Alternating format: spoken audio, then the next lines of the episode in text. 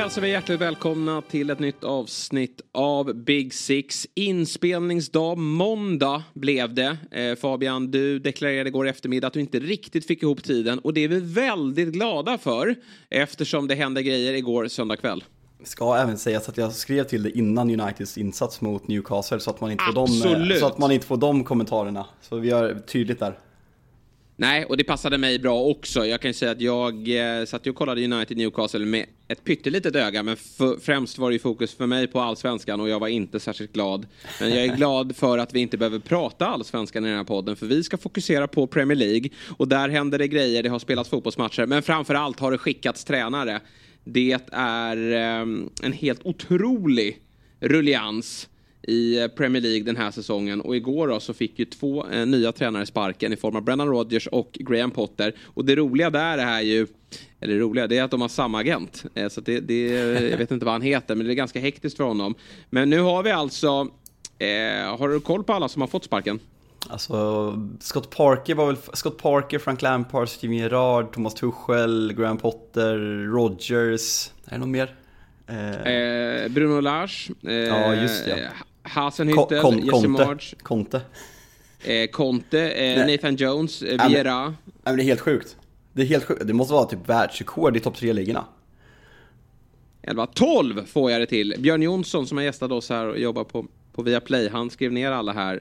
12 tränare har fått sparken. Sen har vi ju som Southampton har skickat två och nu även Chelsea har skickat två.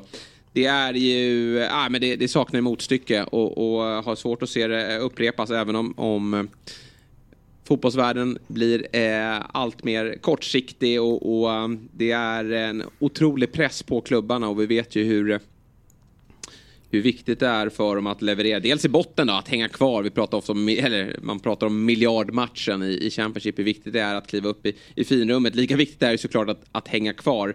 Men i Chelseas fall då, om vi ska börja där då, så är det ju som så att Graham Potter efter bara sju månader i klubben får lämna. Och att någon om någon skulle säga till mig den dagen Potter blev presenterad, då jag var väldigt glad. För jag tycker att, ja, jag behöver inte berätta om eh, historien med Potter, men, men jag tror att alla svenskar har lite, li, en viss förkärlek till denna man. Men också tror jag att många känner för resan han har gjort. Det är ju, oavsett om man, om man är svensk eller inte, så är det ju en, en ganska okänd spelare. Han har ju en, en spelarkarriär men, men det är inte många som hade koll på honom när han verkade i Östersund såklart borta eh, i, i Storbritannien. Men sen så har han ju gnuggat sig fram då via Swansea och ett fantastiskt hantverk i Brighton. Men om någon hade sagt till mig att om sju månader kommer han få sparken. Då, även om det är en klubb som Chelsea som, som har för vana att sparka tränare eh, efter en ganska kort tid i klubben så är det ju en ny ägare där och jag trodde ju att när man fattar ett sånt beslut som att skicka Torshäll. som eh, vunnit Champions League med Chelsea och lägger väldigt mycket pengar på Potter för det här kostar verkligen eh, pengar då uh, säger jag att det var omöjligt. Men uh, för dig så var det helt givet, tycker du, att uh, Chelsea sparkar honom? Alltså, oväntat på något sätt. Sen kan man ju summera hela den här situationen och tycka jävligt synd om Graham Potter, för Graham Potter är en tränare som behöver tid, han behöver långsiktighet, långsiktighet och rapporterna man har fått från Todd Bowley att han har gjort den här ombyggnationen ganska tidigt, med sin amerikanska klubb, att han sparkade en tränare tidigt och tog sin egen gubbe som han ville satsa långsiktigt på. Men just hela värvningsstrategin klingar ju ganska illa med den Graham Potter har varit och det är ju där det liksom har skurit sig kvalitetsmässigt. Eh, sen sett till de här resultaten, sju vinster, sju oavgjorda, åtta förluster i Premier League. Man har vunnit tre matcher i ligan under 2023. Jag eh, tycker väl att med de här resultaten att det inte är tillräckligt bra så att Chelsea är rätt. Sen tycker jag att det är tråkigt och det finns många omständigheter som gör att man kanske kan förklara det här från Graham Potters eh, perspektiv. Sen, mm.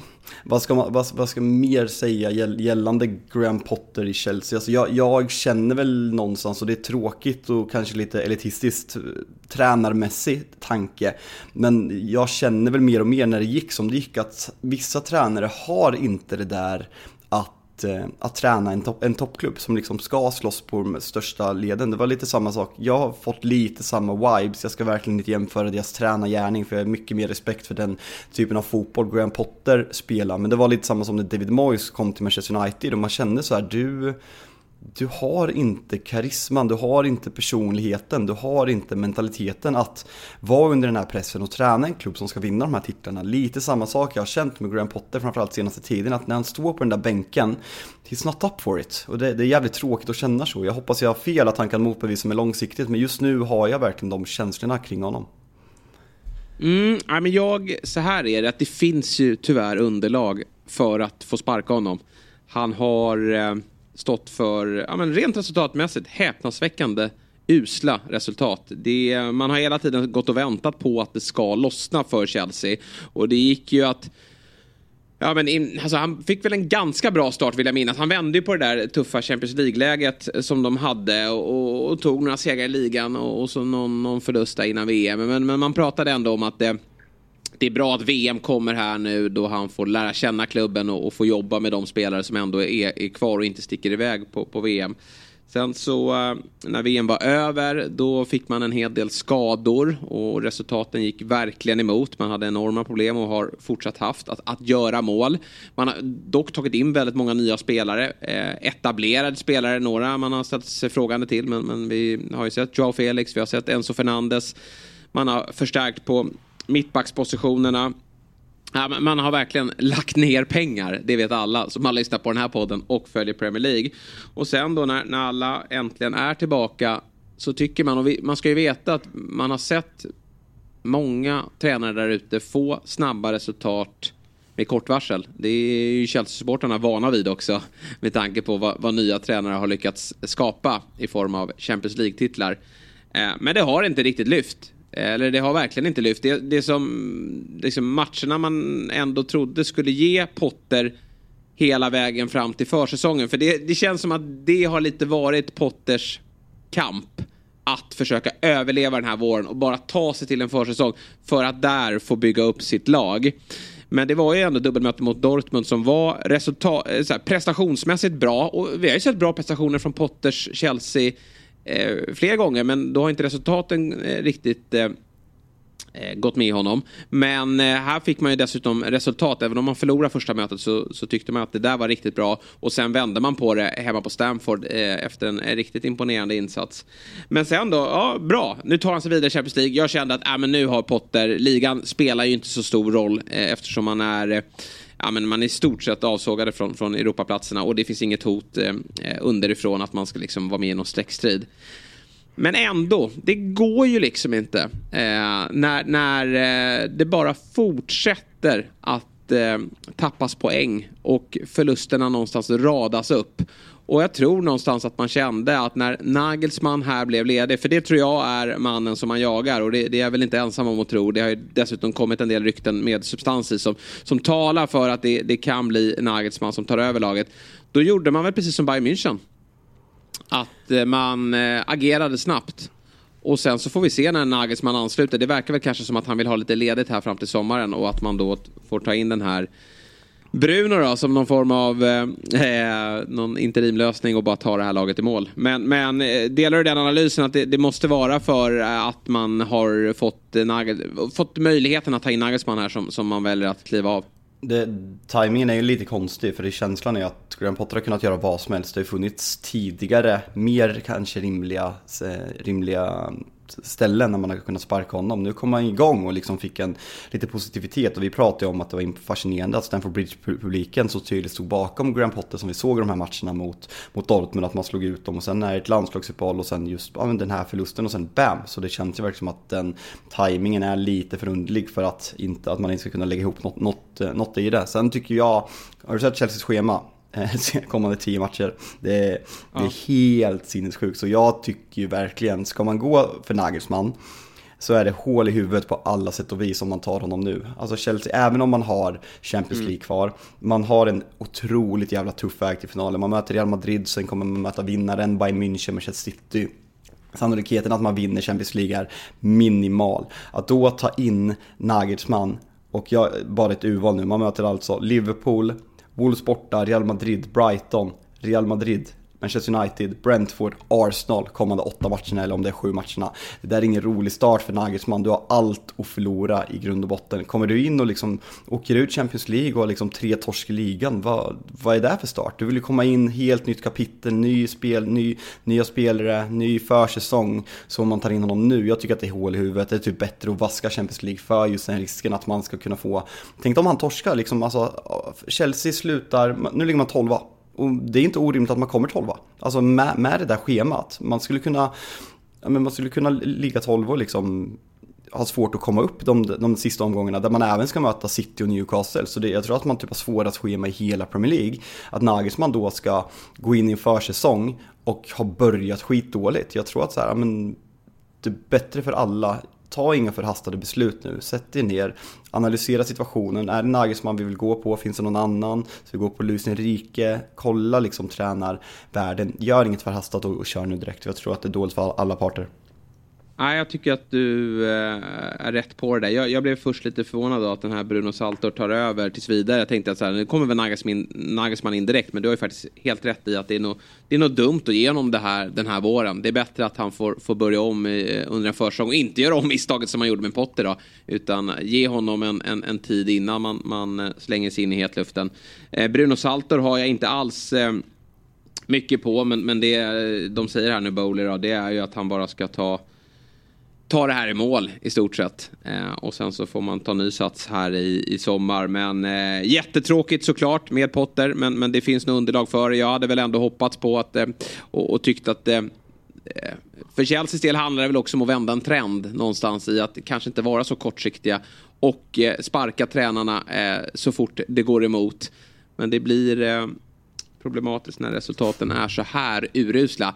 Sen är det ju intressant det här med att vilken, vilken kultur som har satt sig även hos supporterna. De är ju vana vid att de har haft en ägare som agerar snabbt på tränarfrågan och även om man någonstans vill gå emot det så ser jag ändå att det är ett ganska stort stöd till att man agerar och skickar Potter här. Men det, jag tror att man också känner av att det, det som du har varit inne på att Potter kanske inte känns så eh, Sen hoppas jag att alla ska inte behöva vara de här psykfallen vi pratade om. Att det finns bara en, eh, en eh, karaktär som kan leda ett topplag utan att det måste finnas plats för, för en lite mer ödmjuk eh, och, och de som även har lyckats med mindre lag ska kunna ta sig an ett topplag och lyckas. Och det är klart att det finns exempel på det och det kommer fortsätta vara eh, exempel på det men, men eh, tydligt är ju i Premier League att det oftast har varit eh, ganska så eh, otrevliga individer utåt sett. Eh, men, men att den här lite mer eh, sympatiska som, som förstår sig på domaren och inte gnäller på bollkallarna eller att gräset är, är för högt.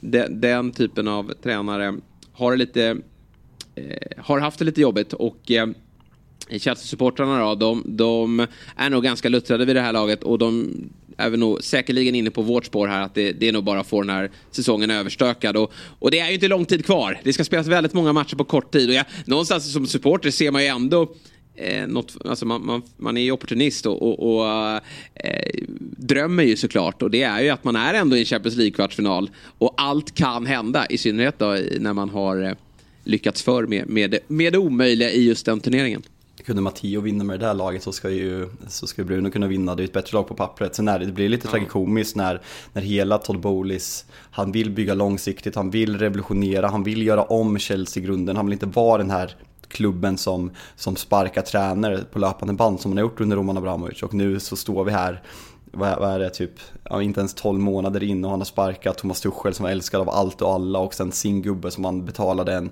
jävla dyr utköpsklausul för som han betalade en väldigt hög lön och skrev ett långt kontrakt med. Han har sparkat honom också så det är inte, och samtidigt som han är utskrattad för att de här, ja men alla värvningar han har gjort och liksom sättet han har gjort dem på. Det är inte jättemånga av de här värvningarna som är lyckade så man, man undrar ju, det är inte ett tacksamt jobb att ta Chelsea, alltså det är mycket att förlora och jag tror att man kan vara jävligt undrande hur mycket makt kommer jag få? Kommer Todd Bowley fortsätta bara värva? Vem av de här alla 38 olika directors ska bestämma? Eh, jag har inte namnet på alla men vem är det som ska sätta strukturen och framtiden för, för, eh, för fotbollen i, i klubben? Så det är ju ett, jag ska inte säga att det är ett chansartat uppdrag att ta men det är många omständigheter som gör att det kan finnas en problematik att ta Chelsea och vi pratar om det när vi pratar Nagelsmann till, till Tottenham. Att om Nagelsmann misslyckas med nästa uppdrag han får. Så då är det liksom en tränare på en mindre hylla som har gjort det bra i Leipzig, blev sparkad i Bayern München, eventuellt och misslyckas i, i Chelsea. Som det är mycket yttre omständigheter som gör det svårt att träna. Så det, det är ett stort val för Nagelsmann om man skulle gå dit.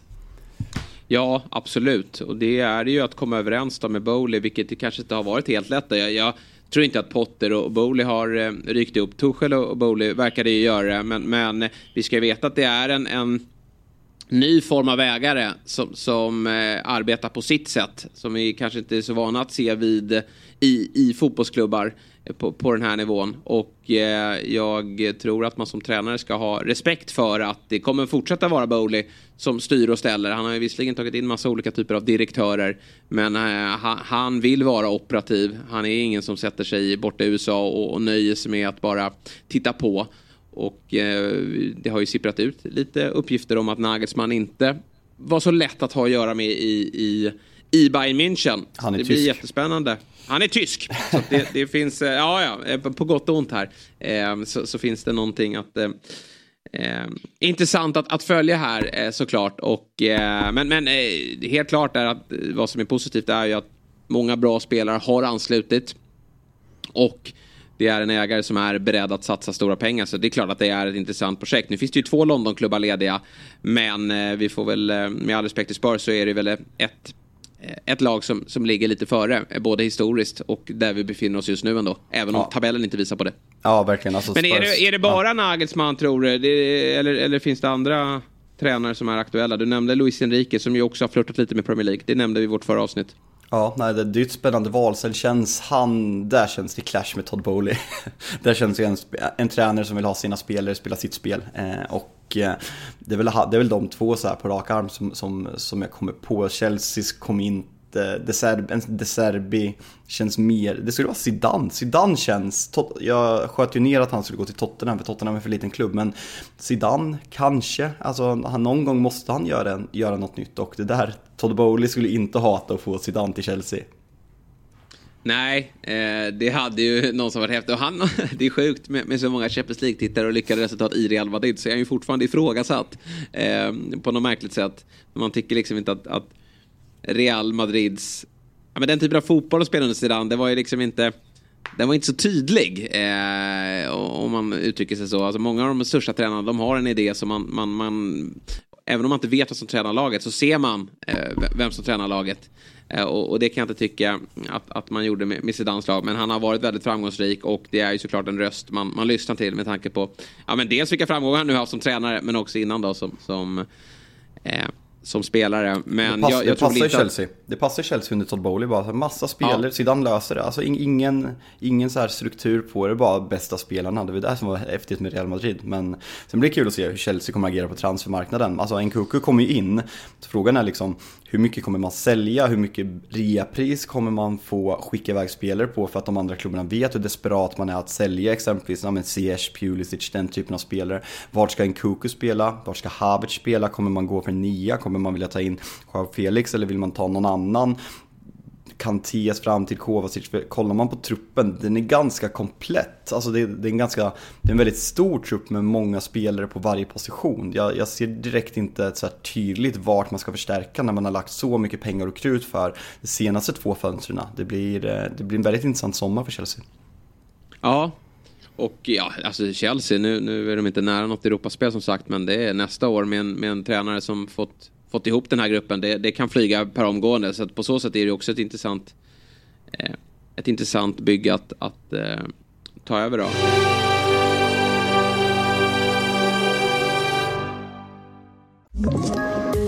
Poddtips från Podplay.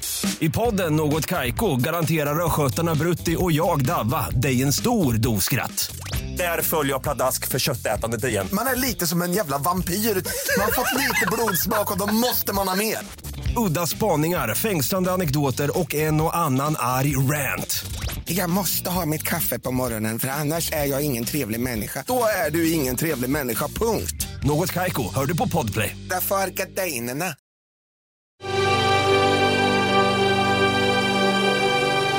Eh, för Potters del då, så finns det ju en del jobb såklart som är lediga. Det är många som har interimlösningar här nu och vi vet att Spurs ska ha en, en ny tränare till sommar. Skulle det kunna bli aktuellt med det steget tror du att Potter eh, får kliva över till Spurs? I synnerhet då om Spurs haft Nagelsmann på radarn och så går han förlorad till Chelsea. Skulle det kunna vara som så tror du att Potter tar det jobbet? Oh, nej, jag tror inte Kjell, jag tror inte Tottenham vågar ta det steget. Det, det är en för stor chansning, även om jag, skulle, jag gillar mm. tanken på det. Så är det en för stor chansning med tanke på vad Graham Potter har gjort i, i Chelsea. Nu ligger den här klubben på nedflyttningsplats, men det, det, är ju liksom en, nu, nu, den klubben inför ett jävla vägskäl med många spelare på utgående kontrakt. Man vet inte status långsiktigt, men de har en fin arena, de har en väldigt toppmodern träningsanläggning. Eh, Leicester känns som ett rimligt steg i min värld för Graham Potter. Sen kanske hans självbild är högre än Leicester just nu, men att bygga upp Leicester från grunden, för det, där finns ju potential i, i den klubben och det känns som något som Graham Potter skulle kunna göra jävligt bra. Det blev ett sorgligt slut för eh, Brennan Rodgers till slut, precis som det blev för Ranieri. Nu har inte Rodgers stått för en sådan mirakulös säsong. Men han har varit, nu, nu tittar vi bara till en tabell och där ser vi ett Leicester som ligger på 19 plats.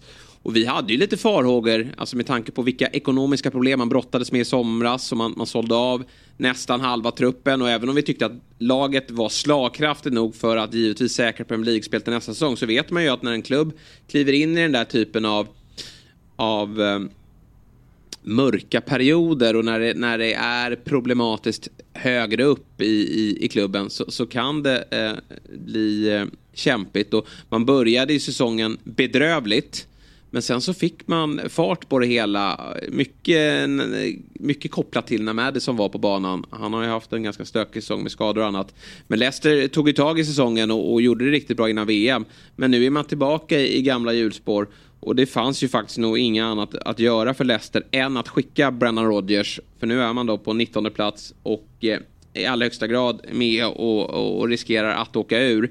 Men ser man till Rodgers eh, Eh, ja, men, eh, helhetsbetyg, den gärningen han gjort i klubben. Han har varit där nu i, i eh, lite mer än fyra år. Och vi får inte glömma de två första säsongerna som var otroligt bra, även om resultatet i slutändan inte blev så fantastiskt som man eh, under säsongen trodde. För man får inte glömma att Leicester låg ju nästan båda de här säsongerna hela säsongen på Champions League-plats. Men sen, när vi närmade oss omgång 38, så eh, missade man eh, det eh, i, i sista omgången i stort sett och fick bara då spela i Europa League vilket ju är en enorm bedrift för en klubb med Leicesters mått om man jämför med, med övriga ekonomier. Men eh, det var väl ändå helt rätt för, för Leicesters del att agera här eh, i liksom ett desperat försök att rädda det här. Något måste man göra och man får inte åka ut. Så det känns ju surrealistiskt när vi, när vi har pratat om det. Man har väl inte tagit det seriöst att både West Ham och eh, Leicester och till viss del Wolverhampton har legat där nere och liksom varit direkt inblandade i nedflyttstriden. Gällande Brennan Rodgers som tränare, jag tycker att på något sätt, det man väl själv inkluderad i, att han har ju ett oförtjänt dåligt rykte. Eh, för att han han var ju tränare för Liverpool när, man, när, man halk, när Gerard halkar eh, och i efterhand ska man ju snarare hyllas till skyarna för det han gjorde med det Liverpool-laget. För det laget han tog över av Ken Daglish var ju ett jävligt, jävligt dåligt lag. Och sättet han lyckades få in det där på med Sturridge, Suarez och Sterling som var helt otroliga. Gerard i mittfältsrollen och liksom en ganska begränsad på, på pappret backlinje och han fick dem att spela, ja men de kändes helt oövervinneliga i, i, det, i ligaspelet och man var ja, men den där situationen ifrån att vinna ligan och sen så går han till, går han till Celtic och gör det jävligt bra där, vinner, vinner ligor på, på löpande rad, vilket alla i och för sig gjorde med Celtic på den tiden och sen så två femteplatser och en fa Cup-titel med Leicester. Det, det, är en, det är en tränargärning man ska ha respekt för och det är väl på något sätt ganska sjukt att han, fan, säger man Brennan Rogers så tänker man förlorare, eller jag är det i alla fall. Alltså, han, är bra, han är känd för att choka. Eh, men det, det, var någon engelsk pandit som skrev det, alltså den klubben som landar Brennan Rogers nästa ska skratta sig själv lyckliga. För på den här nivån, mittenlag, utmanar om Europa, så är han jävligt högkvalitativ och jag hoppas att han får ett bra uppdrag ganska snart, för det, det förtjänar Ja, nej, jag är inte orolig för Rodgers eh, framtida eh, tränarkarriär. Det kommer såklart vara ett av de här lagen nu som har sparkat sina tränare som kommer att eh, ta upp honom och han kommer att stå för ett, ett, ett, bra arbete. Men, men det kanske då att han, han borde ha klivit av tidigare då från, från Leicester. Han kände, har känt lite vad det har barkat och eh, den här säsongen har varit jobbig. Det, det, tyngsta tappet då, det är ju ändå Kasper Schmeichel som eh, lämnade. Han var ju eh, lagkapten och har ju stått för så många bra säsonger, varit en av Premier Leagues bästa målvakter faktiskt under väldigt många år. Och så ersatte man inte honom. Och uh, Danny Ward, uh, den, uh, från Wales, han är ju den som har stått främst då, men, men har ju inte varit bra under hela säsongen. Nu gjorde man ett byte då till norrmannen Iversen och det har inte blivit mycket bättre. Och man vet ju hur en, hur en svag målvakt, hur det kan ja, men, störa ett helt lag. Alltså har man en svag sista utpost då kan det bli väldigt oroligt. Och jag tycker att Leicester som inte heller har en, en, en särskilt bra försvarslinje framför honom. Det, det, det, blir, eh, det blir svårt att, att bedriva ett, ett, ett, ett vägvinnande eh, spel framåt då också. Eh, så att det är... Eh, det, det, måste ju... Får vi se vilken, vilken liga man spelar här i nästa år. Men, men där måste det förstärkas. Men herregud, tittar man på det här laget. Det är klart att det ska finnas tre lag som är sämre än Leicester. Framförallt offensivt så finns det ju eh, otroligt mycket kvalitet. Och även om inte Jamie Vardy går att känna igen. Det här är ju säsongen som får får oss att tro att det, det ändå är eh, slut för hans del. Han ska väl inte kunna hitta tillbaka. Men eh, Iheanacho finns ju där. Patson Daka finns där. Vi har Harvey Barnes. Vi har framförallt James Madison. Vi har ju Tete som har klivit in och, och ändå visat att det där är en, en, en, en ganska bra Premier League-spelare. Nu är Thielemans visserligen skadad, men, men han finns ju också i det där laget som, som någon form av eh, ankare på mitten. Så Leicester har ju ett alldeles för bra lag och det är väl precis som att Crystal Palace då, var ju många som reagerade på. Det är ju faktiskt eh, Crystal Palace som ser till då att Rodgers tappar jobbet eftersom de vänder underläget hemma på Sellers Park 0-1 eh, till 2-1. Men de där går ju också att argumentera för att Kompany har gjort ett väldigt bra jobb med Crystal Palace. Att deras trupp är inte... Viera. Är kanske inte... Vad sa jag? Komp du Varför? sa jag gör det igen alltså. Det är helt otroligt. Bara för att han uttalar sig om eh, Vera. Nej, det är så svagt. Det är så svagt. Men vi ska inte klippa bort det där. Patrik Vera får sparken trots att han kanske har gjort det ganska bra i, i, i Palace. Men som, som ledning så måste man nog ändå känna av lite vart det lutar åt det här. Och hur tajt det är i botten och vad en negativ trend, hur svårt det är att bryta en negativ trend för en eh, sittande tränare. Så att in kommer Roy Hodgson. Och eh, han ser ju mer död ut än levande får man säga. Men han väcker ju ändå liv i Crystal Palace som tar en livsviktig trea. Och det är väl det här Leicester hoppas på nu då. Möter man ju Aston Villa här i, i veckomatchen. Att en ny tränare ska få fart på det här laget. Är det inte dags för Big Sam eller? Alltså en gång för alla. Jo, det, kanske. det är fan jo, dags. Kanske. Det är dags. Så, såg, ja. du, såg du skotten i den här matchen by the way? Sen, alltså de räknar in blo blo blockerade skott, men det ja, säger ändå ja. någonting. 31-3. Ja. Mm. Helt sjukt. Nej, Ga galna jävla Roy Hodgson. Ja. Nej, det är, det är otroligt alltså. Att han hittar tillbaka en, en tredje vända. Och tänk om han fixar det här igen. Alltså det, det, vilket är så här, en sån här seger. Det, det känns som att det, det, det det kommer inte räcka, men, men det är en sån otroligt skön start för Palace som ju har ett, ett bra schema framåt. Aj, det, nu, nu eh, är det visserligen bara fyra poäng ner eh, till, till nedflyttning, men man har den här tolfte platsen så att, eh, det är inte bara att man ska det är många lag som ska ta sig förbi Palace och med bra spelschema framåt. Nu fick man ju visserligen Zaha skadad, men ändå löste man det. Och ehm, eh, det blev en perfekt eh, start för Palace eh, med, med det nya tränarbytet. Vi eh, tar väl oss till matcherna då, så får vi se om det blir en... Hinner vi få en trettonde tränare sparkad? Ja, det, vem skulle det vara?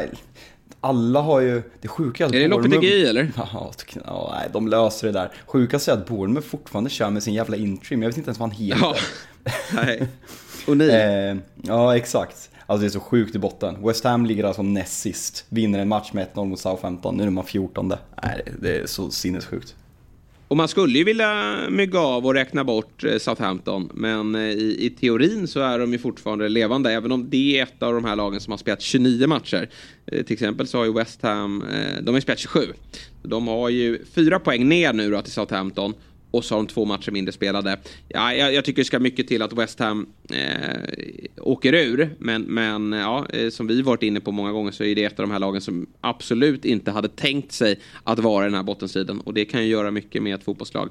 Men vi, vi kommer till bottenstriden lite senare och så eh, fokuserar vi väl på eh, det som händer lite högre upp i tabellen. Och det var ju en match som utspelade sig eh, runt lunch i lördags som eh, de flesta pratar om så här i efterhand. Men på förhand så kändes ju den här matchen mindre laddad än på väldigt länge. Jag pratar givetvis om Manchester City mot Liverpool. Eh, mycket på spel. City jagar Arsenal, Liverpool jagar en, en fjärde plats. Men ändå så kändes den kall ändå. Håller du med mig? Fabian? Ja, ja, faktiskt. Och Jamie Carragher vart ju uppståndelse förra året när han gick ut och sa att det här är det största rivalmötet i hela Premier Leagues historia. Eh, bara för att man har slagits liksom om ligatiteln om det här fyra år i rad. Eh, och jag kallar honom då väldigt historielös och jag tycker att känslan när man gick in till den här matchen beskriver väldigt tydligt att det inte är ett hett rivalmöte. För det finns rivalmöten genom åren i den här ligan där även om de inte, de flesta gångerna har man ju slagits om titeln, men även när matcherna kändes kalla positionsmässigt så var det heta på plan. Men det här kändes ju bara ja, men jävligt avslaget. Jag tyckte att även om Liverpool ser upp bra i första halvlek, man gör ett snyggt första mål så känns matchen avslagen och det är väl på något sätt för att Liverpool sjukt nog ser ut att ha gett upp. Det är, liksom, det är ett icke-existerande mittfält som blir totalt överkörda av Manchester City. Och eh, vi gjort oss vana med Jürgen Klopps kommentarer där han skyller förluster på gräs och pumpade bollar och vind och sådana saker. Men här säger han ju alltså efter matchen, när han får frågan om Rodri borde blivit utvisad, säger han ja, han skulle nog blivit utvisad. Men ska vara helt ärlig, vi hade inte ens slagit City om de var tio man idag. Ärligt, då, då... ärligt från Klopp och jag gillar den kommentaren för det, den är ju spot on. Ja, verkligen. Men man är inte van. Man, man vet hur illa det är och hur uppgiven Jürgen Klopp är med det här laget när han säger en sån kommentar. För man har ju gjort sig van att han, ja men han är inte charmig vid förluster och det finns väl en charm i det. Eh, och det har nog gynnat Liverpool att Jürgen Klopp är den personen han är. Men jag, jag har inte sett honom så här slagen som han har gjort sken av under hela den här säsongen. När, säsong, pandemisäsongen, alltså efter de vann, när, när de fick alla de här skadorna, då var han mer uppgiven och frustrerad. Nu känns det mer att han att han bara har gett upp och inser hur långt efter de är och hur mycket de behöver bygga. För det är det som är så konstigt, kollar man på det här laget Ja, det, det är mittfältet. Alltså Fabinho är en dålig säsong, Jordan Henderson är inte tillräckligt bra 2023, Harvey Elliott har väl inte blivit den spelare man trodde att han skulle bli efter benbrottet. Eh, finns chans såklart att komma dit igen, men det är ju det där mittfältet. För nu har man ju fått tillbaka, nu, nu har man ju, alltså man sätter Darwin som var halvskadad, jag, jag tycker att det är ett jättestort avbräck den här matchen, även om jag gillar Jota och Gakpo har kommit igång, men att man kan ställa upp med Sala, Gakpo och och, eh, och Jota och då samtidigt ha Bobby, Luis Diaz och, eh, och Darwin vid sidan av. Så bredden där uppe är jättebra nu. Man får tillbaka den här backlinjen som har gjort att det ser bättre när Konaté spelar bredvid van Dijk men att man fortfarande blir så här överkörda. Eh, alltså mm. jag vet inte om det är ett strukturellt problem för Liverpool att, att det är liksom att det är en förenkling att bara peka på mittfältet. För det här mittfältet har ju varit bra tidigare säsonger men det, det är häpnadsväckande vad, vad svaga de är i den här matchen. Ja, och för ett lag då som City som också måste sägas har växlats upp. Hade den här matchen spelats för en och en halv månad sedan då var inte City lika bra. Men när ett Liverpool som har de här, ja, men, de här problemen som de har haft under hela året. Sen har ju de stått för eh, bra och mindre bra insatser såklart. Eh, men, men det har ju ändå varit tydligt att det är ett, ett Liverpool som inte är välmående. Och att eh, det är ett mittfält som är Eh, ja, bäst före-datumet har passerats. Det är även en backlinje. Det får man inte heller, visst, skölden finns inte där. Men det är också en väldigt ihålig backlinje där det är, och man, alltså det är väldigt få av de där försvarsspelarna som det går att ge ett godkänt betyg när vi, när vi summerar den här säsongen. Mm. Men då ett City som har växlat upp, trots att man saknar ju en del spelare här i den här matchen. Vi har inte norrmannen på topp. Eh, Håland eh, kommer inte till spel, lite förvånande ändå, men, men uppenbarligen då så, så är den här skadan lite värre än vad vi kanske trodde då, även om man förmodligen är tillbaka när man möter Bayern München härnäst då. Men det är även lite andra spelare som inte är med. Phil Foden har ju inte varit briljant i år. Han har ju haft det ganska en ganska eh, jobbig säsong men, men har ändå känts bättre mot slutet. Han har sin blindtarmsoperation. Bernardo har ju någonstans ändå varit en av de här spelarna som eh, Pep alltid ställer ut. Dels för att han bidrar offensivt men också för att han är så otroligt skicklig i pressspelet. Det vill ju Pep alltid lyfta fram. Att det, det är ju eh, Bernardo är den som förstår sättet vi ska pressa på bäst av alla offensiva spelare. Han är inte där. Och sen har vi ju också en, en backlinje som man nästan skrattar åt varje gång den, eh, eh, varje gång den eh, mönstras. Och det är inte för att det är dåliga spelare utan för att det är fyra fyra mittbackar. Sen vet jag, det är John Stones som skickas upp på ett centralt mittfält, vilket i sig är ashäftigt. Och hur, hur, bra han hanterar den rollen, hur han har format den här spelaren från Everton till att bli en spelare som hanterar nästan alla roller. Det, det är hur häftigt som helst. Men det känns som att men, man har, men, visst, visst känns som att man, du ska få fortsätta, men det känns som att man ja. fått till backlinjen även om man skrattar när man ser elvan. För det här, Cancelo ja, gjorde ju inte bra, sen Walker, Walker ändå, Walker är jävligt bra, men han har gått ner sig lite den här säsongen. Sen hade man något experimenttid med Rico Lewis som skulle spela där. Det, det, gick inte, det läckte. Nu känns det, alltså även om det är, man, det, det, känns sjukt och det känns som att det inte ska gå så. Nu, nu har man fått till det här. Och har du koll på innan du, innan du får fortsätta, har du koll på hur många mål City har gjort de tre senaste matcherna? Oj, det är väl, är det 17 eller? Ja, det är 17. Ja, vad snabb huvudräkning. Nej, det är, det är helt makalöst. Det är helt makalöst. Och det är alltså, det, det är alltså en kämp, det är alltså en matchen. Nej, exakt. Och det är en Champions League-match, en match mot Liverpool och eh, Burnley. Så det är inga, inga pissgäng man gör 17 mål mot. Nej, nej men det är nu, nu liksom där, alltså det jag vill, ville komma till är ju att nu är ju maskineriet igång och då spelar det inte så stor roll vilka spelare han, han ställer ut där ute utan nu, nu vet de vad de ska göra och det är i ett skede av säsongen där det är som viktigast. Nu ska man jaga ifatt Arsenal, det blir svintufft. Man ska försöka slå ut Bayern München, det blir svintufft. Men man kan i alla fall inte skylla på någon form här. City är, är riktigt, riktigt bra för dagen och jag tycker att eh, De Bruyne har ju skakat av sina form. Vi har ju sett spelare på den nivån. Jag tänker på Salason som har haft väldigt, tagit väldigt lång tid att hitta tillbaka om de ens har gjort det. Och man har känt lite oro kring att det skulle gälla eh, De Bruyne också. Men det, det, det, ser ut som att han är, är tillbaka i, i, eh, i gammalt gott slag. Så att City blir ju eh, otäcka här. Och jag tycker också vad som är häftigt med, med Pep. Det är inte alla spelare han ger alltså, som han är långsiktig och ger tid. Men, men Nathan Ake är ju en sådan spelare som, som många supportrar har dömt ut. Och som eh, man känner att det där kommer aldrig bli bra. Det är nog bättre att han får gå tillbaka till eh, Chelsea eller någon annan klubb som, som vill ge honom eh, chansen. Men, men i, i, City, där, där har vi så mycket pengar så där värver vi bara in en ny. Men Pep har ju liksom tålamod, eh, med, med tålamod eh, gett honom chansen i år. Han har varit fullt ordinarie. En annan spelare, det är Jack Grealish. Som ju jag tycker kanske har fått lite för mycket speltid. I synnerhet när det finns så mycket konkurrens på de där positionerna och, och alla, eller alla, men, men för de som har hängt med i mina olika produktioner vet ju att jag var ett, ett stort fan av honom i, i, Aston Villa. Det fanns frågetecken kring då en, en väldigt, eh, en, en eh, vital del av... Alltså han var ju Aston Villas anfallsspel. Det, det fanns ju bara... Mm. Dean Smith hade ju inte en större idé än att man ger bollen till Jack Grealish. Och så får resten lösa sig. Och eh, det funkar ju inte i City, utan där är det något helt annat. Men eh, han har stått för ganska, i fjol, svaga prestationer. Jag, jag lyssnade till det diskussion, återigen i Fotbollsmorgon lördag. Tycker att fler ska lyssna till det eh, fantastiska programmet. Man kan hänga med i, i övriga veckoavsnitt också, men jättebra diskussioner där. Och jag, jag köper det du säger, att han sett i prislapp varit en, en besvikelse. I, I synnerhet i fjol, men i år har man ändå sett att det har gått åt rätt håll. Och efter VM har han växlat upp. Och jag tycker att han är ruskigt bra i den här matchen. Det här är hans bästa match i City, måste det ja. vara. Eh, alltså han, det är ju så kul timingen att jag ifrågasätter honom och sen gör den här insatsen en timme efter. Ja, men du, du var inte snett på det där. Du var inte nej, snett jag, på nej, det där. Nej, jag vet. Alltså, jag, jag står för vad jag säger. Det, det ligger på YouTube-klipp om ni, om ni, eller Twitter-klipp om ni vill in och kolla.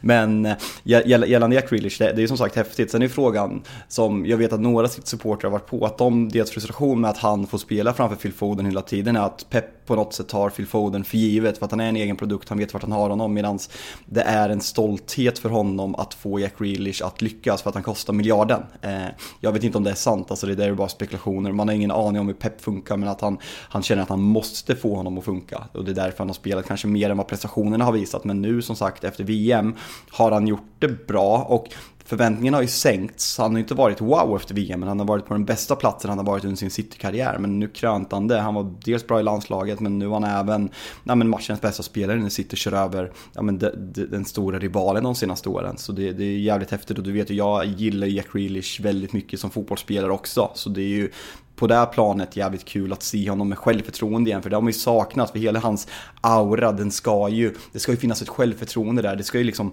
när Jack Grealish har bollen, det ska ju bara så här det ska bara glöda om honom, att man ser hur mycket han älskar att ha bollen där och liksom här, här är jag, det är jag som bestämmer. Det, det har man ju inte sett i City, men nu, nu börjar man, man börjar se det där självförtroendet komma tillbaka och det är jävligt kul att se. Ja, nej men vi har ju sett Pep svälja stolthet tidigare och insett att han inte, att han har varit snett på det. Jag tänker på, på Zlatan som han tog in för, för dyra pengar till Barcelona, men där det inte funkade. Vi har ju nu även Cancelo där det, där det funkade, men, men där han ruttnade på, på hans attityd i övrigt då.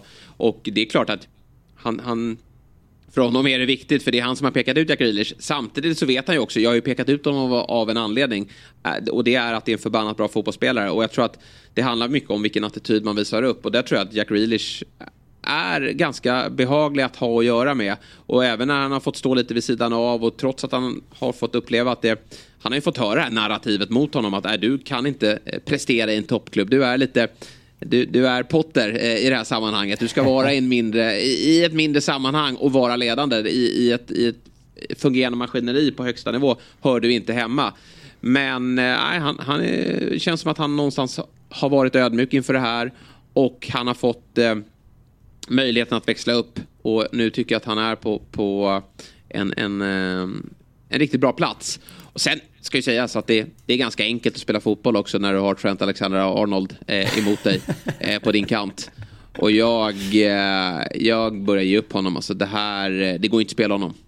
Nej, han alltså måste jag... bänkas. Vad, vad, vad, är det som har hänt? Alltså, vi, men det vi finns ju inga, alltså, han har varit svag defensivt länge och jag har alltid varit motståndare till det att när folk sitter och pekar, ja men peka ut hans defensiva svagheter. Men titta här då, offensiven, vad han bidrar med här. men det är inget han, han bidrar med Han ser obrydd ut. Det är det, alltså, ja. Jag har inte sett den Alltså så här, fine att han har blivit lite ett rundningsmärke även tidigare år, men jag tycker inte att det har varit någonting som ens en promille ifrån att make up for liksom hans offensiva kvaliteter. I år när han, så reagerar man mer på när han, som du säger, inte levererar offensivt på samma sätt, men framförallt jag ser en inställningsbrist. Jag ser en spelare som inte tycker att det är kul att spela fotboll och eh, det är ju ett jävligt stort problem. En sak om du har om det är kvalitativt, att du kan inte försvara. Men jag tycker att han har visat tidigare att han kan försvara. Nu är det mycket att han men säg att det är ett väggspel, han skiter i att ta med löpningen. Han så här, det är ju inte, inte ofta en mot en situationerna som är det värsta. Det är positionsspelet så här, när folk spelar bakom honom för att han bara står och såsar.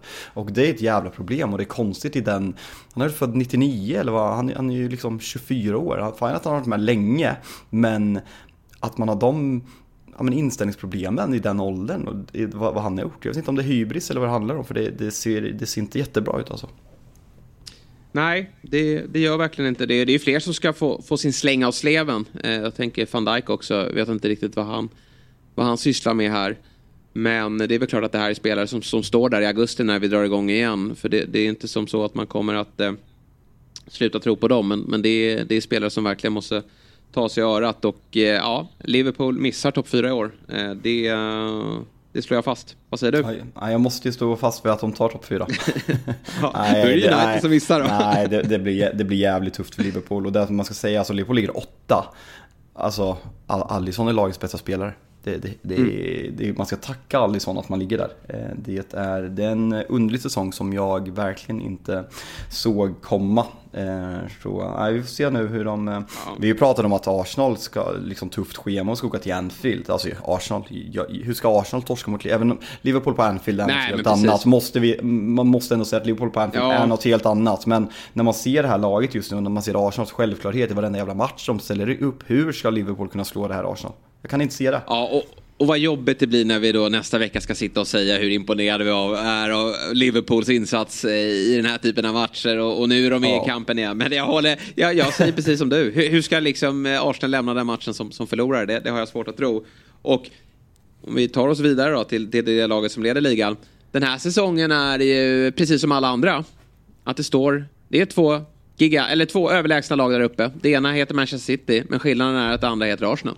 Ja, United var ju med fram till igår, eh, läste jag någon, någon, någon artikel du, om på Aftonbladet. Du, jag läste den artikeln ja. och det, det var, rubriksättaren kan inte vara nöjd. För att jag tycker faktiskt att eh, han som skriver krönikan, vet jag inte vem, vad han heter, eh, bara för det. Det var ju eh, svagt. Men han är ju ny på eh, Sportbladet och han skrev väl, typ hans första krönika, det var väl att Klopp skulle få sparken, så han var ganska vågad där. Det gillar vi ju någonstans. Att, de, ja, att eh, man sticker ut hakan, det är vi ju själv duktiga på. Men eh, det är ju alltså eh, Samuel Abrahamsson. Och eh, han får ju då rubriken att att eh, Uniteds chans på titeln rök nog här. Nog. Men sen, ja, är det, nej. Och, och när man tittar då i vad han har skrivit så är han faktiskt, eh, han sa så här, det var bara för några veckor sedan pratade vi om Manchester United som en titelkandidat. Och det gjorde vi ju faktiskt för några veckor sedan. Sen, sen kanske vi inte höll det som särskilt troligt. Men, men nu, sen är han inne på att det blir snarare tufft nu att, eller så, nu blir det en kamp om att greja fjärdeplatsen. Så jag, jag tyckte det var en elak rubriksättare där. Men, ja, United, de, de är borta från titelstriden då. Det, det, det vågar vi säga här också.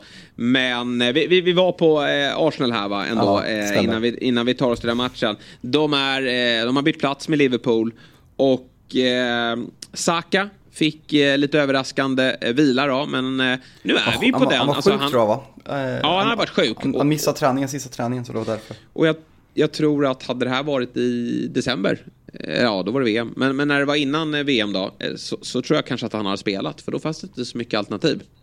Men eh, helt plötsligt så har ju Arsenal en, en jäkla bredd där uppe. Och Gabi Jesus kliver in från start här. Trossard finns där. Och ja, det, det är, ser ju fortsatt lika bra ut framåt. Ja, nej, det är ett sånt jävla lag där. Eh, Jag vet inte vad, vad, vad mer man ska säga. Eh, Och Nej. nu, Rob Holding har kommit in och sagt att jag inte tycker att han är tillräckligt bra för att vara eh, alltså, andrahandsval i Arsenal, att han ska hoppa in när någon, när någon är skadad. Men så länge de andra startar, alltså så här, fine Saka, men Trossard gör det jävligt bra. Annars är det de, de spelarna som spelar varje match och spelar hela tiden. Och eh, jag hade väl en liten, liten känsla att det här skulle kunna bli en tuff match. För Leeds har de här prestationerna ibland när man, när man gör det jävligt svårt. Men äh, från matchminut ett Arsenal visar hur, eh, hur bra man är. Och när Ben White gör det där 2-0 målet direkt i andra halvlek så vet man att det här kommer bli liksom en walk in the park. Och eh, ja, alltså normalt sett när City har fått upp ångan så här och Arsenal är så här oprövade eh, erfarenhetsmässigt med, med, vid de här situationerna så har allt talar för att man ska hålla City som jävligt stora favoriter. Man bör vara, eller man kommer vara favoriter i matchen mot Arsenal och då är det väl när City vinner sin hängmatch två poäng det har att göra med och då pratar vi om ett kryss för Arsenal sen är City i kapp. Eh, och, eh, men så här bra som Arsenal är, det, det här är, det är ett speciellt lag. Eh, men, men, alltså, mentaliteten de har, kvaliteterna, kvaliteterna de har, att de kan spela med samma elva konstant hela tiden. Det där mittfältet med Partey, Xhaka, Ödegård, yttrarna, rotationen. Nej, jag, jag har så jävla svårt att se Arsenal, även om det är en hängmatch, tappa åtta poäng. Alltså så här, City kommer troligtvis inte gå rent. Så vad talar för att Nej. Arsenal ska tappa tre poäng de här avslutande matcherna? Även om, även om schemat är tufft. Jag, eh, det kan såklart ske, men de, de, de motbevisar en omgång på omgång hur fenomenalt jävla bra de är. Mm. Liverpool på söndag då. Och det här är en match där Arsenal bara ska ut och blåsa på. Det är ju liksom inte avvakta på något sätt utan eh, visa, visa vilka svagheter som, eh, som Liverpool har handlar det om här. Att bara ösa på eh, offensivt. Och då, då tror jag inte Liverpool ska kunna stå emot. Jag håller Arsenal som solklara favoriter i den matchen.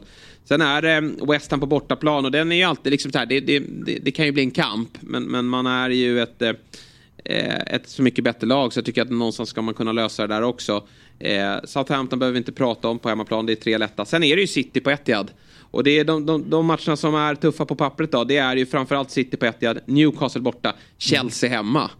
Nej men det är ju, det är ju pulverisering. Ja, ja, verkligen. Men är, är det inte konstigt så här, man pratar ofta, eller ofta, det, det sker diskussioner så här om att Premier League är sämre i år. Eh, just för att Liverpool är, eh, gör den säsongen de gör. United gör väl ingen wow-säsong och ligger ändå topp 4. Newcastle har från ingenstans gått att komma topp 4. Men samtidigt, det är en sån konstig säsong. Ett kvalitativ, högkvalitativt lag som Chelsea i grund och botten som är kvartsfinal Champions League, är 11. Samtidigt som lag ja, men som går rent i Conference League i West Ham och liksom är framme i, är väl snart, de är framme i kvartsfinal där också. De ligger på 14 plats och Leicester som har nej men vunnit fa kupptitlar och liksom utmanat om Champions League, de ligger 18 fast på pappret att man inte har mycket sämre trupp. Det, det är en sån jag kan inte komma på en så här konstig säsong där det är så mycket dels skrällar uppåt Brentford, Brighton, Fulham, Newcastle, Arsenal. Men även jätte jättar i Liverpool, Chelsea och även om man får prata West Ham och Leicester, om vi pratar, absolut inte jättar, men etablerade lag på andra halvan som är helt plötsligt inblandade i nedflyttstriden. Det är sån, det är sån fruktansvärt konstig säsong som det är svårt att få grepp på och ha någon förklaring till. Jag kan, jag kan liksom inte förklara vad det beror på. Nej, men det enda vi kan konstatera är att den är underhållande. Det vet vi. Ja, verk verkligen. Och, och, att vi eh, kommer få, få ändra våra tips här löpande. Men eh, det är... Eh, Nej, jag, jag, jag har ju redan sagt att det är Arsenal-supporter den här säsongen. Och eh, jag eh, hoppas verkligen att de, de fixar det här. Matchen på Etihad blir ju såklart eh, oerhört häftig. Och grejar man poäng där, då vinner man ju. Kan man, man kan ta det ändå. Man kan ta det ändå, eh, definitivt. Jag är också inne på att City kommer säkert att, att eh, kliva på någon mina här eh, i, i slutet. Men eh, löser man en poäng mot City, då tar de inte in fem poäng i övrigt, tänker jag. Nej, det är en, det är en ruggig match som man redan nu ser fram emot. Det, är ett, eh, ja. det känns som, det har ju varit någon mellan City och Liverpool de senaste åren, men just att vi får den så här sent på säsongen också. Det, är ett, eh, det kittlar till något alldeles extra den här matchen. Mm. Onsdagen den 26 april då, så är det dags för stormötet.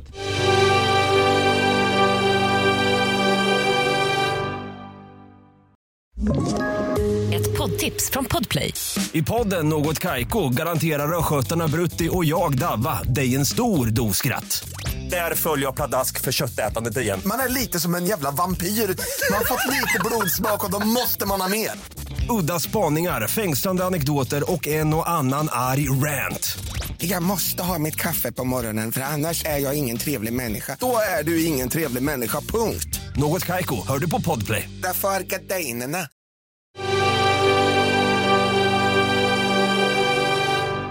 Du, eh, vi eh, kan väl bara nämna då att, att eh, Ollie Watkins är glödhet. Jag blir lite glad för det. Ja, men han, jag, jag, han har något tycker jag. Ja, nej, jag, det var väl egentligen 7-2 matcher mot Liverpool man fick upp ögonen för honom. Ja. Och han är ju en spelare som, ja men typ frustrerande på något sätt. För när man ser honom när Villa är riktigt bra så känns han på något sätt ostoppbar. För att sen gå in i en svacka och inte synas till på, på två månader. Men eh, nej, han, jag, jag håller med dig, jag gillar också Olly Watkins. Och det känns som att det finns ett kliv att ta där. Att liksom bli mer kontinuerlig i sina prestationer. Och eh, vi pratade om det, jag tror vi pratade om det i förra avsnittet. Att Unai Emerys Aston Villa har flugit under radarn. De, eh, de gör en jävligt bra säsong och framförallt sen man valde att gå skilda vägar med, med Steve Gerrard så har man gjort det jävligt bra. Och nu är man ju alltså en poäng bakom Liverpool i tabellen. Det är helt sjukt. Ja, men det man ska komma ihåg med Aston Villa är ju att de har haft ett par kämpiga säsonger här. Eller framförallt i fjol då, året innan då, dopat av, av Jack Grealish. Men, men han gör ju alltså sin första säsong. Han värvades in från Brentford där han hade ett bra eh, målfacit. Kliver in i Villa, gör 14 mål sin första Premier League-säsong. Det är, det är starkt. Det var inte så att Villa var ett topplag. Nej. Men, men eh, ett, ett mittellag då. I fjol var det lite småjobbigt eh, för dem. De fick ju inte, trots att de hade spenderat väldigt mycket pengar, så har de ju haft problem i, eh, med, med att hitta rätt tränare då. Steven Gerrard blev ju ingen lyckoträff efter Dean Smith, men han gjorde ändå 11 mål i fjol. Nu är han uppe på 10 kassar. Ja, det är bra. Eh, vilket jag tycker är, är eh, väldigt starkt eh, av honom. Och då är det ju framförallt här mot slutet som det har lossnat. Jag tror att han har en, två, tre, fyra, fem, sex, sju, åtta, nio, tio. Han har gjort mål i sju av de tio senaste matcherna. Så att det är, och några assister där också. Så att det, det är ett jättefint poängfacit. Och eh, nu har han ju fått en bra tränare eh, att, att, att jobba med. Och det, det vet vi att anfallare behöver en, en en bra omgivning och ett fungerande lag för att det över tid ska, ska lossna i, i, i målprotokollet. Och eh, jag tror Olly Watkins, han har ju fått känna på landslagsspel, men han drömmer nog om ännu bättre klubbar om inte Aston Villa kan svara upp och bli en bättre klubb. Ekonomiskt har de ju verkligen satsat eh, på truppen i, som, ett, som ett, något av de andra topplagen, men, men resultatmässigt har det inte gett, eh, gett någonting ännu då. Men vi, eh, vi får se här. Jag tror att Watkins blir dyr att lösa för någon av de andra klubbarna. Och kanske att han inte riktigt har nivån för att någon Big Six-klubb ska satsa så mycket pengar och han ska bli en given startnia som vi tror kommer att garantera 20 kassar. För det är ju lite vad de är ute efter. Utan kanske att Aston Villa är en, eh, en rätta nivån men att de som lag måste bli bli bättre. Och det är de på god väg. Jag tycker att i den här matchen Chelsea är ju mycket bättre ska sägas. De, de eh, ja, ja, klassisk Potter-match. Motståndarna har, har knappt några målchanser men de gör mål på det de får och, och Chelsea kan inte skapa något framåt. Nej, nej det, är, alltså det är mycket slump men alltså Unai Emery är ju rätt man att ta Villa till en bättre plats, så är det ju. Mm. Du, vi släpper det då och tar oss till eh, det som hände på St. James' Park igår 17.30. Kampen om tredje och fjärde platsen den eh, lever ju fortsatt vidare. Men Newcastle visade, precis som vi kanske trodde innan, du höll dem som favoriter och det var ju med all rätta, för de var klart bättre. Ja, helt överlägsna skulle jag säga. Eh, och eh, jag hade ju en känsla att det skulle bli åt det här hållet, men inte så här markant. Och jag, jag har väl svårt att, alltså i grund och botten, jag vill verkligen Istället för att prata om att United var dåliga vill jag prata om att Newcastle är jävligt bra. Eh, ett, ett komplett lag och vad Eddie Howe har gjort med det här laget eh, är ja, men så jävla imponerande och vem man än, alltså Joel Linton är inte med, alltså Willocks insats, Sant Maximanen är på det här spelhumöret och eh, tycker att det är jävligt kul att se Alexander Isak, jag har ju varit lite så här att, men att han överhypas för att han är svensk, han har inte bevisat tillräckligt mycket. Men jag tyckte att det var kul här. Han gjorde det ju dels mot Liverpool i premiären, eh, hans första match när han kommer in och gör ett och ett halvt mål. Men även här i den här matchen tycker jag att han på något sätt går... In, matcherna innan han varit nominerad till månadens spelare var det att han var bra mot Wolverhampton och Nottingham Forest. Nu är det ändå United han möter och jag tycker att han är på en, nej, på en egen nivå på, på plan. Om vi pratar offensiva spelare, Bruno Gimares dominerar ju det där mittfältet för att sjunga om det. Men just Isaks, alltså hela hans presence, hans löpsteg, styrkan, kombinationsspelet. Jag tycker att han är jättebra i den här matchen och det är synd att han, om vi pratar Alexander Isaks eh, och Newcastle och svensk eh, fokus, så det, det enda han saknar är ett mål. Han har ju ett superläge när han nickar rakt på de Gea, men förutom avsaknaden av mål så är det en komplett forwardsinsats för Alexander Isak den här matchen mot ett, ja, men ett kvalitativt mittbackspar framförallt. Lite skillnad på, på forwards i den här matchen, eh, om, man, om man jämför då. Nu, nu kanske inte Weghorst där lika ja, men jag, är så jävla, men... jag är så jävla trött på honom. Ja, jag förstår det. Alltså det där, det går ju att Eh, blir charmad av, av insatserna, eller det han bidrar med utanför planen och, och vilken, han verkar vara en härlig kille. Men eh, någonstans så, så, handlar det om prestationer och i slutändan så är ju han alldeles för svag för det här laget och det vet ju det vet ju Tenag och ah, experter och, och supportrar om också. Men nu har han spelat lite väl mycket. Nu kommer ju Martial in i den här matchen. Men nu bara hoppas att, även om vi kanske inte har jättemycket till övers för just Martial, så är det ju eh, honom man måste spela här framöver nu om man håller. Ja, alltså något måste ju ske. Alltså United, jag så kollar man på laget den här matchen, det är egentligen bara tre spelare som saknas, men enormt viktiga tre spelare. Det är Christian Eriksen som dikterar passningstempot, det är Casemiro som vi, man känner typ när man ser den här matchen, vi är underskattat. Det enda man har pratat om hela säsongen är hur viktig han är, men på något sätt känns det att han är viktigare än vad folk tror.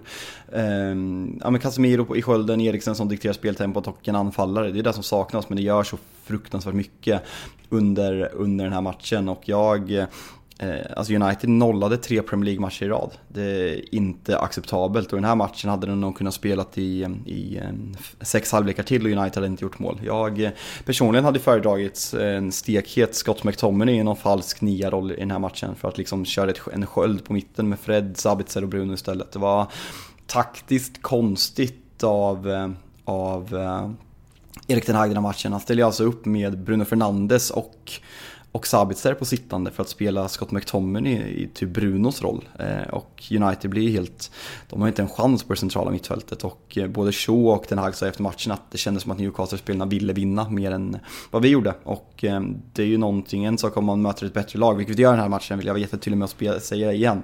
Men eh, att, att alla känner att United inte vill vinna, att, liksom att man inte kämpar. Det, det låter som ett klyschigt uttryck men det, det är inte acceptabelt, speciellt inte på den här nivån. Och nu med en poäng på tre senaste ligamatcherna så är man inblandad i den här eh, topp 4-striden. Tottenham går om ikväll om de vinner, dock med två matcher mer spelade, men eh, man hade ju på något sätt räknat hem den. Eh, jag tror att United är riktigt, riktigt illa ute med tanke på att man ska spela semifinal i ligacupen, man ska spela dubbelmöte nere i Sevilla, eh, plus att man har eh, en eller två hängmatcher i ligan. Eh, så det, det, det kommer bli tajt, det kommer bli tufft.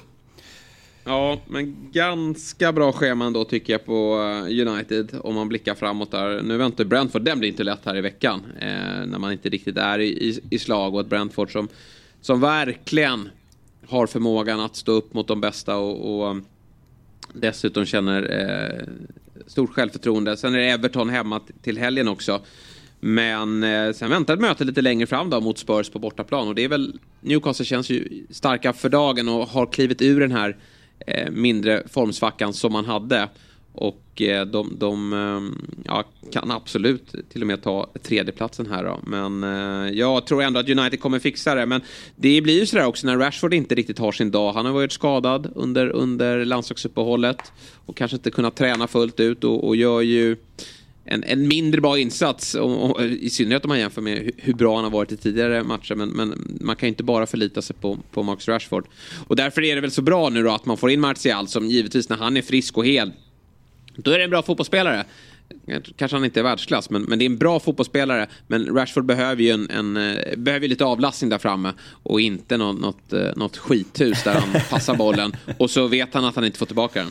Men det är det som har smittat över Uniteds. Alltså kollar man på United senaste, ja men efter VM. Det, det är ju överprestation poängmässigt så det sjunger om det. Och det är ju mycket på grund av Casemiro och på grund av Marcus Rashfords briljans. Det har ju, United har ju varit ganska svaga i stora delar av många matcher men ändå lyckats vinna tack vare att man man har lärt sig att lida defensivt med Casemiro kanske som sticker ut och även en bra backlinje och sen Marcus Rashford som har gjort ja, men på egen hand. Eh, sen Christian Eriksen gick sönder så har det blivit sämre på mittfältet, vårt passningsspel och Weghorst har startat nu 18 raka matcher eller någonting och han är inte tillräckligt bra eh, och det är ganska lätt att peka på det. Sen går det att absolut att säga att Erik Den Hag borde få spelet att se bättre ut med tanke på att han, han fick sina värvningar i i, eh, i somras. Eh, han värvade väl Lisandro Martinez styrt, eh, Malaysia, backup vänsterback, Christian Eriksen, Casemiro, eh, Anthony för miljarden. Han får inte in Sancho i laget. Ska verkligen inte ifrågasätta att Erik Ten Hag har väldigt stort förtroende för honom. Men kollar man på vad Eddie Howe har gjort på på lite längre tid än vad Erik Ten Hag har gjort med mindre medel så blir man mer imponerad av spelet som Newcastle visar upp i match efter match. Eh, och det är väl där jag, ja men Martin Åsmund skrev, skrev ju det, vi tog upp den tweeten, han fick skit av jävligt många United-supportrar men jag, jag eh, hör och ser vad han menar och jag köper det till ganska stor del. Mm. Men eh, bra schema framåt ändå för United och eh, precis som i i guldstriden och bottenstriden så blir det jättespännande att följa det här. Du, det spelas en eh, härlig måndagsmatch ikväll. Ja. Mycket på spel. Everton mm. slåss där nere och Spurs slåss om Champions League-platserna. Det lär bli grisigt på Goodison. Mm, det kommer bli riktigt grisigt. Den här, den här var jag taggad med och första Monday Night Football på länge också. Eh, så det blir en fin måndagkväll och sen, alltså det är så mycket matcher nu. Alltså, vi pratat i Champions League hösten att det var matcher hela tiden, men nu, nu är det ju verkligen, alltså nu är det midweek så det är uppskjutna matcher och det är Champions League och det kommer krocka ligan och Champions League för att det är så mycket matcher hela tiden. Jag, det här landslagsuppehållet kom ju lägligt, men nu, nu är man taggad på att få det här, att det ska lösas upp alltså. Och vet du vad som händer på tisdag då? Eh, berätta. Då är det El Chitico. Chelsea-Liverpool. jag, tyckte... jag tyckte den tweeten var väldigt rolig. jag, har, jag har faktiskt inte sett det. Det var, det var kul. Ja, den är faktiskt rolig. Två lag som har underpresterat å det grövsta. Chelsea med en ny tränare mot Liverpool då på Stamford Bridge. Och Eh, ja, den matchen gäller ju massor känner man. Eh, för Chelsea någonstans att, att eh, ja, få en boost av den nya tränaren och börja tro på mirakel i, Champions League. Eh, och givetvis tvåla dit en, en, eh, en konkurrent. Och för Liverpools del så lever ju såklart den här Champions League-platsen i, i teorin i alla fall och man måste någonstans här studsa tillbaka. Så det blir ju veckans eh, mest intressanta match, även om jag verkligen ser fram emot eh, onsdagens möten också. United-Brentford, jag tror att United utan Casemiro, alltid United utan Casemiro, vad trött man är på det, men det ja. vet man ju att då, då är det lite mer eh, oroligt i de bakre leden och jag gillar verkligen Brentfords offensiv. West Ham tar emot Newcastle. Det var darrigt från West Hams sida här mot, mot eh, Southampton. Eh, jag tror att de får det jättekämpigt när eh, Newcastle är på besök. Men mer om det tar ju vi ner såklart på torsdag va? Ja, det tycker jag. Skärtorsdagen, det blir väl ja. alldeles utmärkt. Eh, ja, skönt med eh, påsk. Ja, vad härligt. Och det ska bli vår! jag vågar inte säga. Skit i det. Klipp bort det där. 10 grader och sol i veckan. Ja, men nu, det kommer bli bakslag såklart. Eh, men eh, vi, vi konstaterar i alla fall att det blir påsk. Så får vi se vilket, vilket väder som erbjuds. Stort tack Fabbe, som alltid. Eh, och eh, tack till alla er som har lyssnat. Vi hörs eh, framåt torsdag igen och tar ner veckans matcher. Hej!